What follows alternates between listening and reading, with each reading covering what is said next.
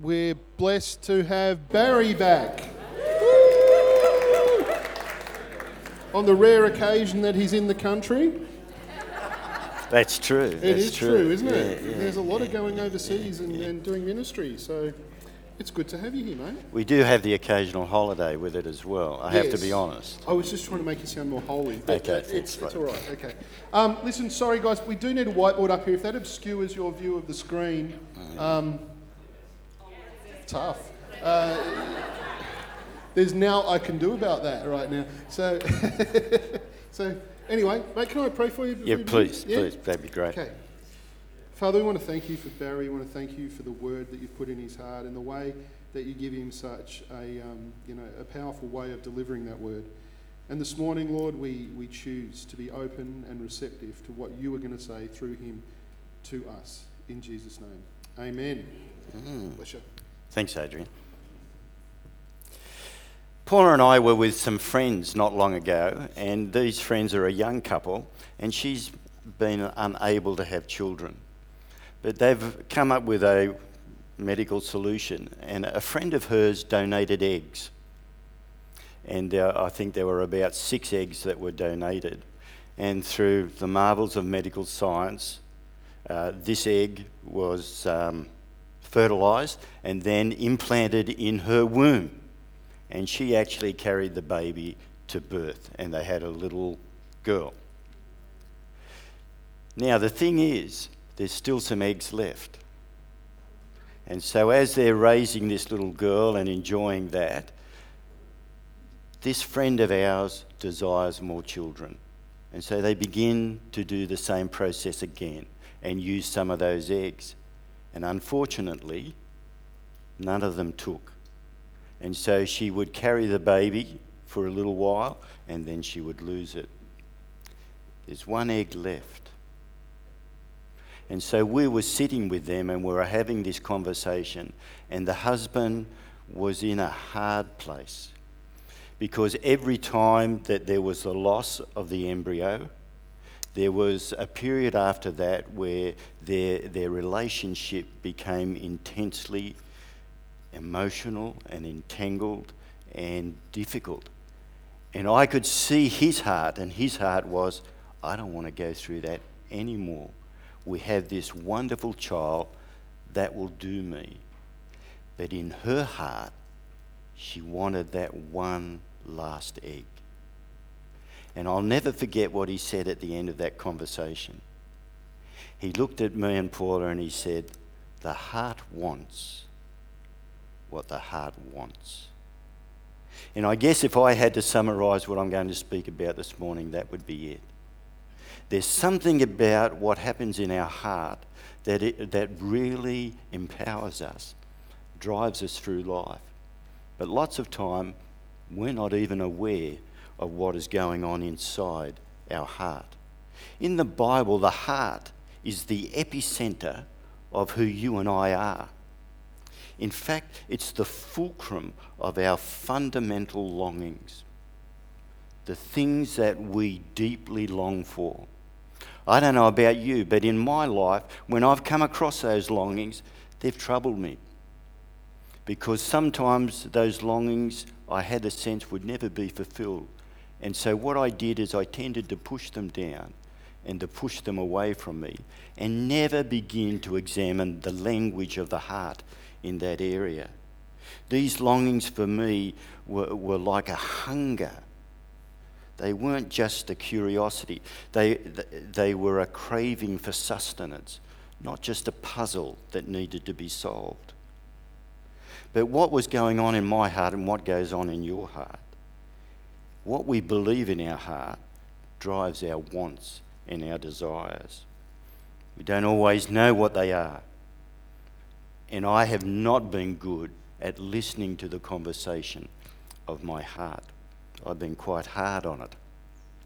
There's a quote by a guy called Blaise Pascal, and this is what he says. The heart has its reasons, which reason knows nothing of. We know the truth not only by the reason, but by the heart. What goes on in our heart is incredibly significant to us. But something else can be going on in our head. And so we can believe something in our head, but our heart says something different. Guess which one wins? It's what my friend said. The heart wants what the heart wants. About 18 months ago, a group of people set about to sort of demolish my reputation. They did this by saying that I was intending to do something that I had no intention of doing. They attacked my integrity. And some of you know I've been an accountant during my working life. And the way they did that, they said that some financial transactions, I forget the word they used, they were irregular. And these financial transactions were ones that I had an overall responsibility for. The thing that really got to me, though, was that these people, they know me. And I would sit in my ruminating silences and I would think, if they know me, how can they think that I would do the things that they're accusing me of doing? Couldn't they have checked with me first? My response was not pleasant. You know, I'm the type of person in my makeup, if I'm wrong, I tend to fall on my sword and fall in a heap. But if I have a sense that I'm right, I can be very formidable. And Paula's laughing over there. She knows what it's like. And I can remember some battles I've had with the tax department when I've been hiding things that I think if they find that out I've lost. I'd be quite compliant with them and very helpful. But if I thought I was right, I would be quite furious, actually. And so my response was not pleasant. I knew that I was hanging on. I knew that the anger, the legitimate anger I had, needed to be let go, but I hung on to it. And I let that anger begin to fester, and it produced a resentment. Some of my conversations, I was cruel in my responses, and the seed of bitterness began to blossom in my life. You look at me and I look at you, and we can say to each other, this, it's very clear in God's word that he wants us to forgive. I know that. I know that up here, but I have been struggling for 18 months. I'm even looking at this, can you forgive and then unforgive? Can you forgive just a little bit and not that bit? I am really struggling in this area. And so what I thought I would do is share a bit of my struggle and some of the things I've learned on the way. And then I'm going to get Paula up later and maybe you can help me to understand what's been going on in my life. Because I know that whenever I have a conversation with one of them, it all comes up. Those feelings. If something happens, an event, a decision's been made, it just comes rising up. And so my head says you must forgive. But something else in me says that's not going to happen. So what's my aim this morning? I want to share with you my learning and the struggle. And I, as happens in my life, and I'm sure it happens in your life, as we ask God into these places, and I say, Lord, I don't know what's going on. I don't know. I know what I should be doing, but it's not happening. He begins to bring things into my life and begins to minister to me. It may be a conversation. It may be something that's happened. It may even be he just moves in mysterious ways, but I know that he will come into that place in my life. He gave me a couple of books to read. You Are What You Love by James Smith. A very good book. If you want something to read, that would be very helpful. And then this one, and forgive the title, Effortless Forgiveness. You know where I'm heading, don't you? That's exactly what I was after. And it's a bit of a misnomer. That book was very helpful, Ed and Joshua Smith. And then I read a book called Emotional Healthy Spirituality by Peter Scarzero. Incredibly helpful to me. So God's bringing these things into my life. Paula and I ran a small group on marriage, and we went through a series written by John and Stacey Eldridge called Love and War. And we've been doing that every Thursday night for the past 8 weeks. Really helpful stuff came into my life. I mean, in that series, they talked about the forgiveness between spouses. It's been really encouraging and helpful. God uses it. I do know that I need to forgive. That's an unequivocal principle in Scripture. I think even out there in society, people understand that forgiveness is a good thing, that it's necessary, that somehow if we don't forgive, we get locked up in something. And sometimes when you see on TV, when something horrendous has happened to a family and they look in the camera and they say, I'll never forgive them. And there's a hardness about their face. I feel sorry because I know that they're locked up in a prison. So what is forgiveness? Could I have the first slide, please? Do I need to look at? Okay. There we go. I love using Greek. I don't know much about it, but you've got it up there. The Greek word aphemi means, the root meaning is to cut off or to sever, to release or to send away, and it comes from two Greek words, apo, from, and hemi, to send from, to cut it off, to sever it. And when we look at Matthew 18, Jesus uses a metaphor for forgiveness. He uses a debt. In other words, a debt is forgiven, a debt is cut off, something is severed, something is left behind. And the forgiver bears the loss. Forgiveness is not a few things, and let me just go through them. Got a couple up there. It's not restoration. The wrong is not right. It's not removed. It still remains. It's not reconciliation. Forgiveness may open the pathway or the doorway to reconciliation, but forgiveness is not reconciliation. It doesn't guarantee that you'll be reconnected with the one that you are forgiving. Forgiveness is not contingent on the cooperation of the other party either. What they do with it is what they do with it. Forgiveness is about you letting go, severing, cutting off. And when we forgive someone, if we give a general forgiveness, that's usually not effective. And the reason I know this is on occasions I've had to go back to Paula and ask her forgiveness. And she's quite cruel, actually. She makes me list down the things that I want to forgive and be very specific about it. And so that's been helpful for me over the years, because it's easier to say, oh, forgive me for that horrible stuff that I did to you. But when you have to start nailing it and narrowing it down, it makes a difference. So it's not general, be specific. It tends to work better. And forgiveness is not attached to the memory of what happened, because we can't change that. Forgiveness is about changing the lens at which we look at that event. It's about changing the perspective we have about it. It's about changing it from our heart's perspective to what God wants, the truth. And the forgiver, in the end of that process, he's the one that's set free. He's the one that's been released from prison. Okay, so here am I, I'm standing there, God, I know I need to forgive. But every time I have a conversation with these people, it all comes up, all those horrible feelings. How am I going to do it? What's going on? I need help. How is this going to happen in my life? What was God's first intervention? We had a couple in our home.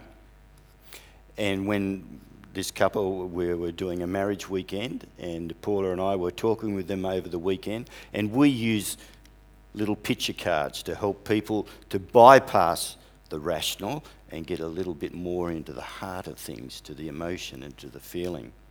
And I don't know why, I can't even remember what the question was that Paula asked, but we all had to go and pick up a card, and I picked up this one. You may not be able to see it, but it's a picture of a police car. You know, I don't even know why I picked that up. But it was almost as if the card said, pick me. And so I went over and I picked it up, and then we began to talk about the reasons we had for choosing that card. And I can remember the wife in the conversation began to talk about her card, and I could see clearly the shame that was wrapped up in her life. And then I looked at my card, and I realised that God was connecting me to my shame. I'd never seen that before.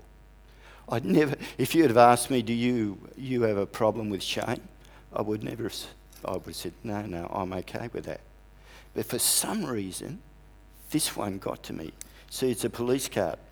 And part of the messages of my youth was, you can't make a mistake. You can't be wrong. You can't be caught out. And so this card, God used it. What's going on in here? What's happening for me? And so that was the first thing that prompted me to start thinking about where God wanted me to go. And then Peter Scarcero's book, he has a devotion with it. And I read this devotion. Could I have that second slide, please?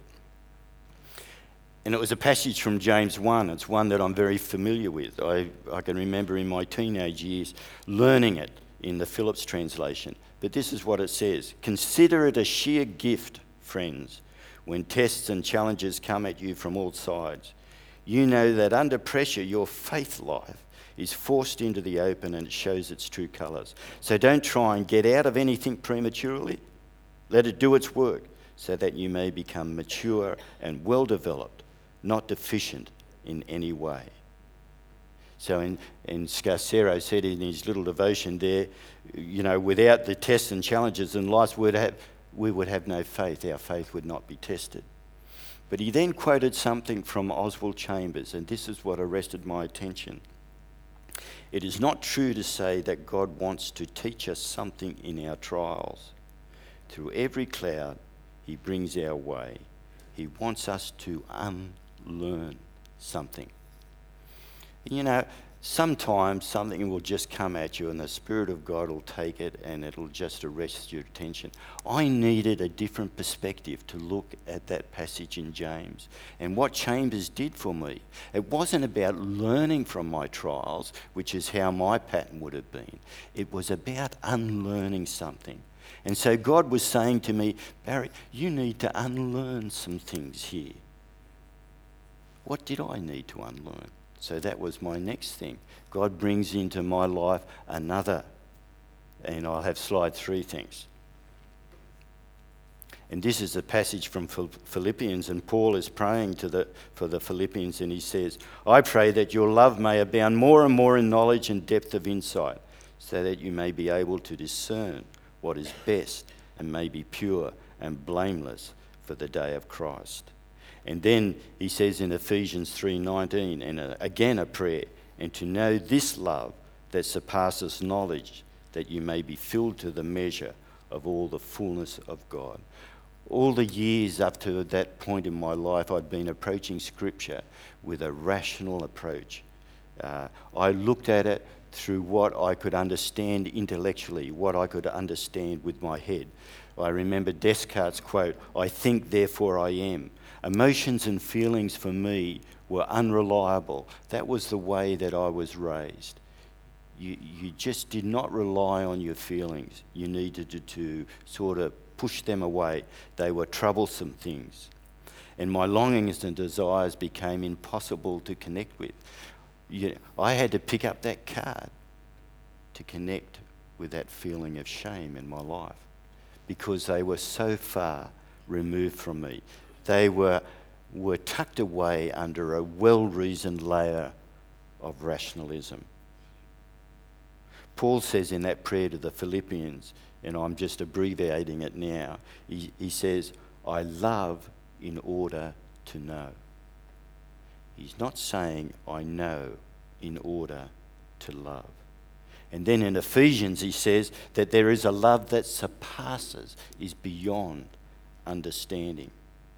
When God speaks to us, it's usually not in an audible voice. I doubt whether any of you here have heard God speaking to you in an audible voice.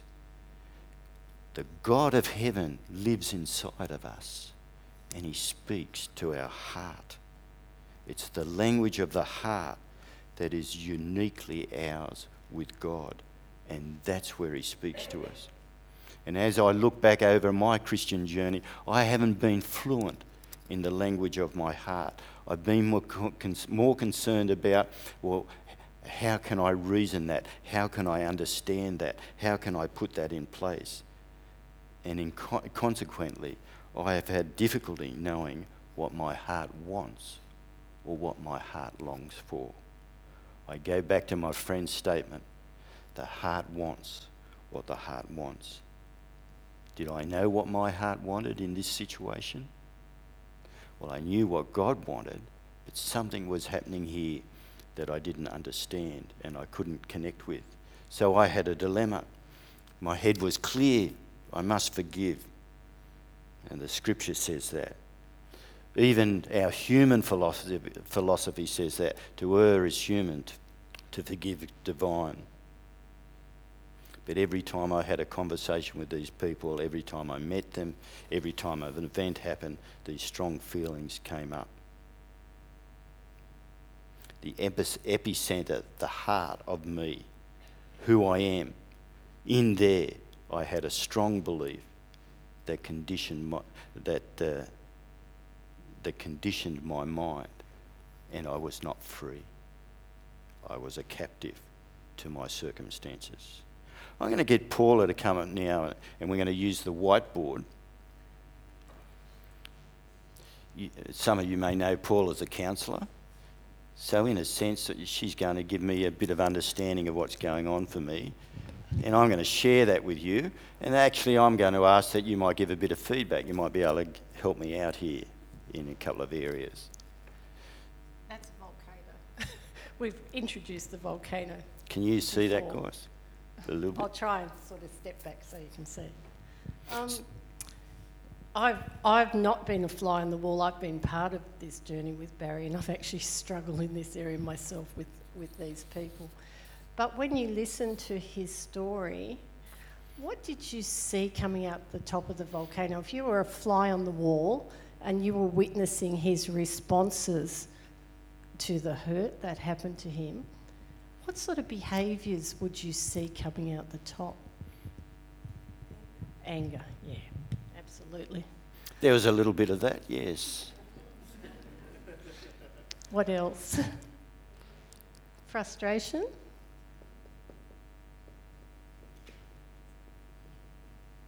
What else? Justification?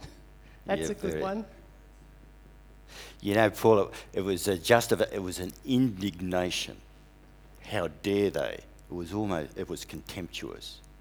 How dare you do that to me? Yeah. Yeah. Somebody else said something over here. Resentment, yes. Oh, a little bit of that, yeah. You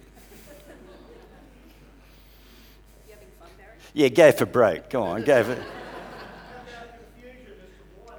Confusion, yes. Absolutely. For me, it would be disappointment. All those. And I think I heard you say bitterness. Yeah, bitterness there. You know, when you wake up in the middle of the night and it's the first thing that comes to you and you begin to ruminate over and over. And what I would do is I would go over conversations, I would be picking flaws in the logic, I'd be picking flaws in the facts. It was just relentless. So rumination. Any others you'd like to add? No, that... Sorry? Disillusionment, yes. Yeah, there was a bit of that too, yeah. How do you spell that? It always looks different up here. I did say, in a couple of my responses, I was quite cruel with someone. Wow. So it was. What was that one? Vindictive, yes. I probably struggled with that one. Yeah, go for break. It's all right. It's a free hit. Oh, really coming.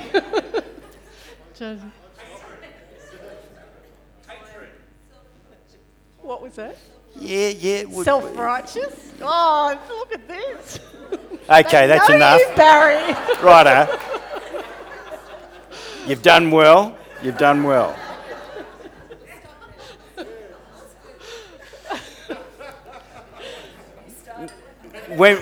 Yes, Chris. What was that? Sadness? Yeah. I would probably put that down here. Yes, my darling daughter. Power struggle. Yes. How well you know him.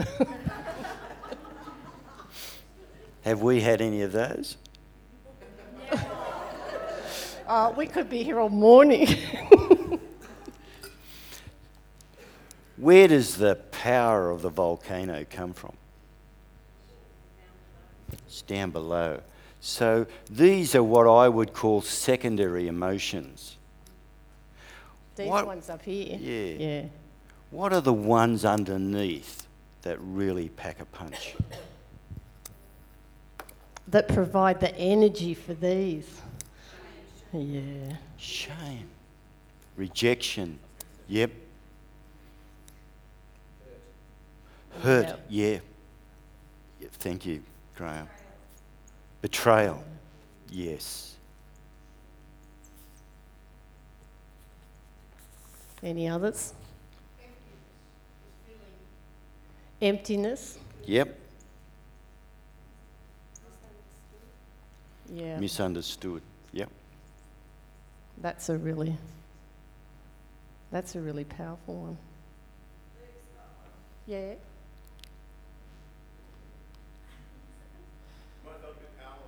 Oh, absolutely. Thank you, mate. That was the one. Yeah. When someone said up here, it was Beck, wasn't it? Power struggle.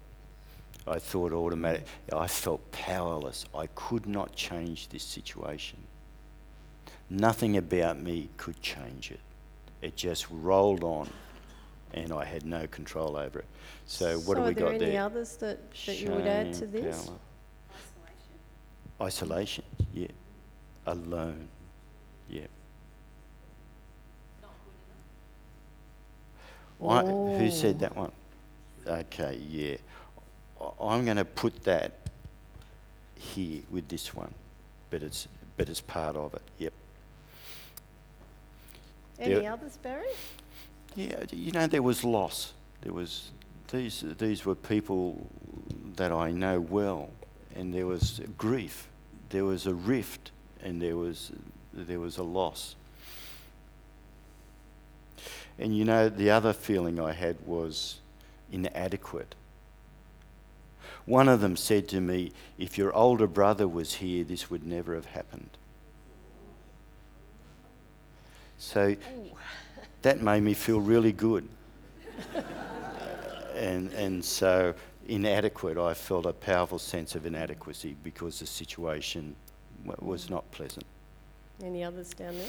No, that'll probably do that. So how did these become the solution for this?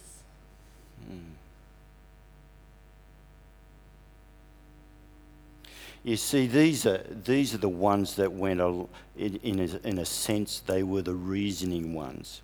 I use these ones to keep a distance from these ones. I didn't want to feel this stuff, and so I kept the anger going.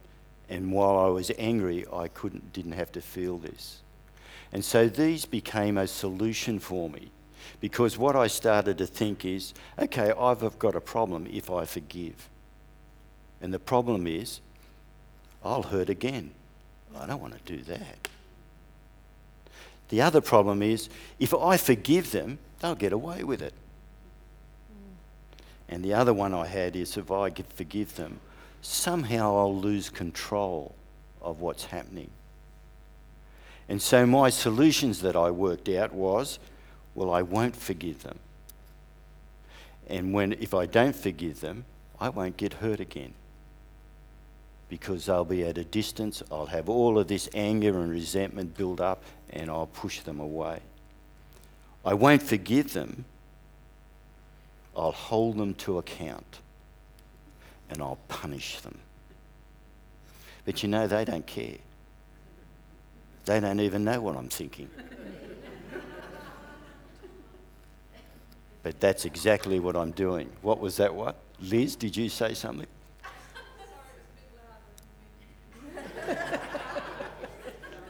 Please share.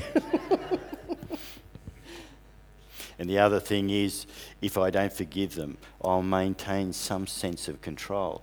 And that's a... So is that to stop feeling this? Yeah. Yeah. So to not feel powerless, I'll control how I come at them. Yeah. You know what it is with the control thing is, if I'm in control of the situation, nothing will surprise me. I'll be able to keep things in place, and nothing will come out of the left field for me. And so I'll have that sense of control.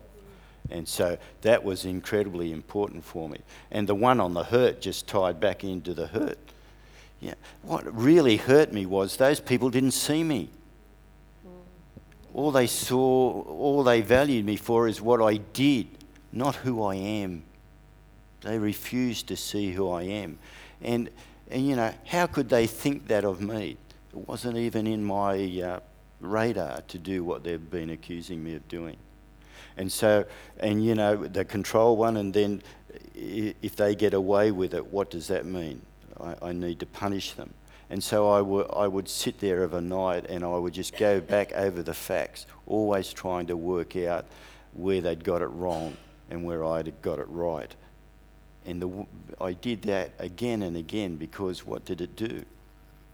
It kept me away from this stuff. It kept me with my shame hidden, and I didn't have to face the fact, because what they were really saying to me is, you can't be trusted. And not even the good that I was doing was good enough. And so with the hurt, they didn't see me. With my shame, not even my good was good enough. And then with the powerlessness, if I can't control this, what will happen? And you know, that one's dogged me all of my life. You know, I started to think about, you know, what was the little agreement that I made with Satan there is, control is my security. If I'm in control, I feel secure. So can I write that there? Because that's the powerhouse. Control is my security. Mm. Yeah. And so that gives the energy for that? Yeah. Mm. And with the hurt one, I'm not accepted. Mm.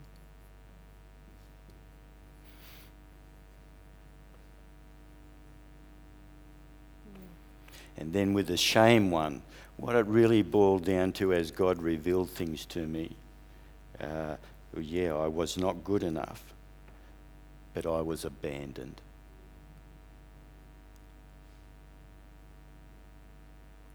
Because one of the people in that situation was very close to me, and it was as if that person threw me under the bus. And so I felt alone, and that was an important relationship to me. I felt abandoned.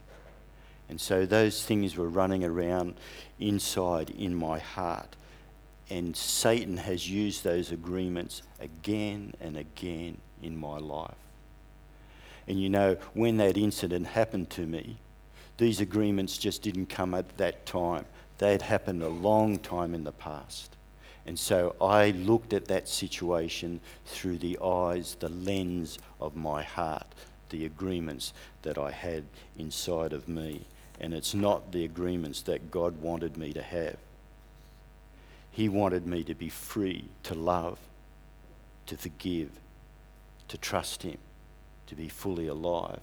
But these agreements in here, they are the ones that were running my life, just sitting there under the radar, but controlling things.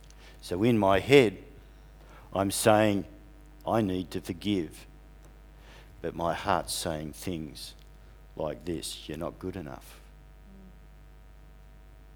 No one wants to see you. And then if you lose control, you're not going to be secure. Who do you trust? Who can you trust?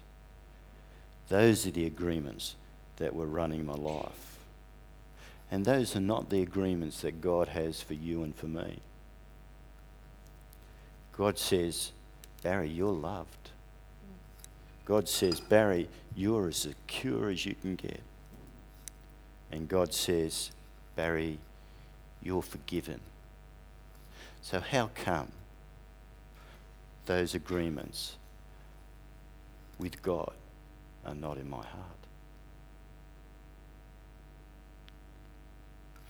I am convinced that only God can change those beliefs in my heart, and I guess in your heart as well. They've been put there way back in time. Usually, as you enter your teenage years, they're in place and they're running the show. You're not being conformed to the image of Christ, you're being conformed to the image of the messages that you've adopted. And Satan sits there and he just claps his hands because he can get into those agreements and he can build a castle, an impregnable castle, one that cannot be assailed.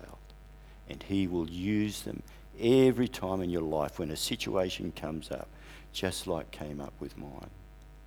You know, when Paula and I realised that we hadn't forgiven each other for some past hurts, and we faced that situation, it took a number of months to get through it. But once we got through that and we experienced each other's forgiveness, it unlocked an incredible intimacy in our relationship that we had not experienced before. I am convinced that only God changes those beliefs. And I am convinced that forgiveness will be elusive for me until he does that work in my heart.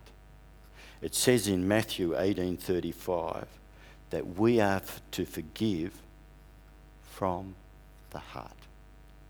And so God's interested in that epicenter of who we are. And you know, I know that transaction, that God will have done his work in my life when I'm able to look at those people and I'll have compassion for them.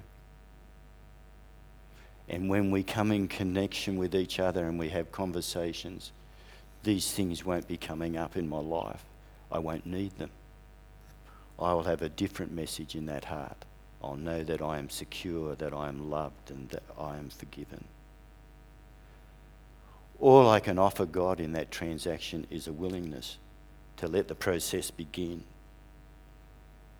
and a willingness to renounce those beliefs that I've adopted in my life because they're destructive in my walk with God. Perhaps if we've been talking, you've been very good at listing mine down there and helping me out with mine, but maybe they touch some of yours as well. Each of us have these little messages, these agreements that are just running in the background and controlling our life. God wants to deal with them. We're going to have communion now. What a fantastic opportunity. You see, my unlearning tells me to ask Jesus at this stage to reveal what those messages are in my heart. And I pray that you might be able to do that as you walk to the communion table. Lord, what are the messages that I've adopted in my heart that are running my life, that are contrary to the messages that you have for me? And what we might do is, as we take the bread, we might ask Jesus, what are those messages? Bring them to my mind. Bring them to my heart, that I might be at this time able to renounce them and to name them for what they are. They are lies. They are not true. And then as we take the wine, we might ask Jesus to tell us, how do you see me? How do you see my heart? He'll speak in the language of the heart, but I know that he will speak to you. You know, when Jesus was in the synagogue, he asked them to bring the scroll to him, and he opened it at Psalm 61.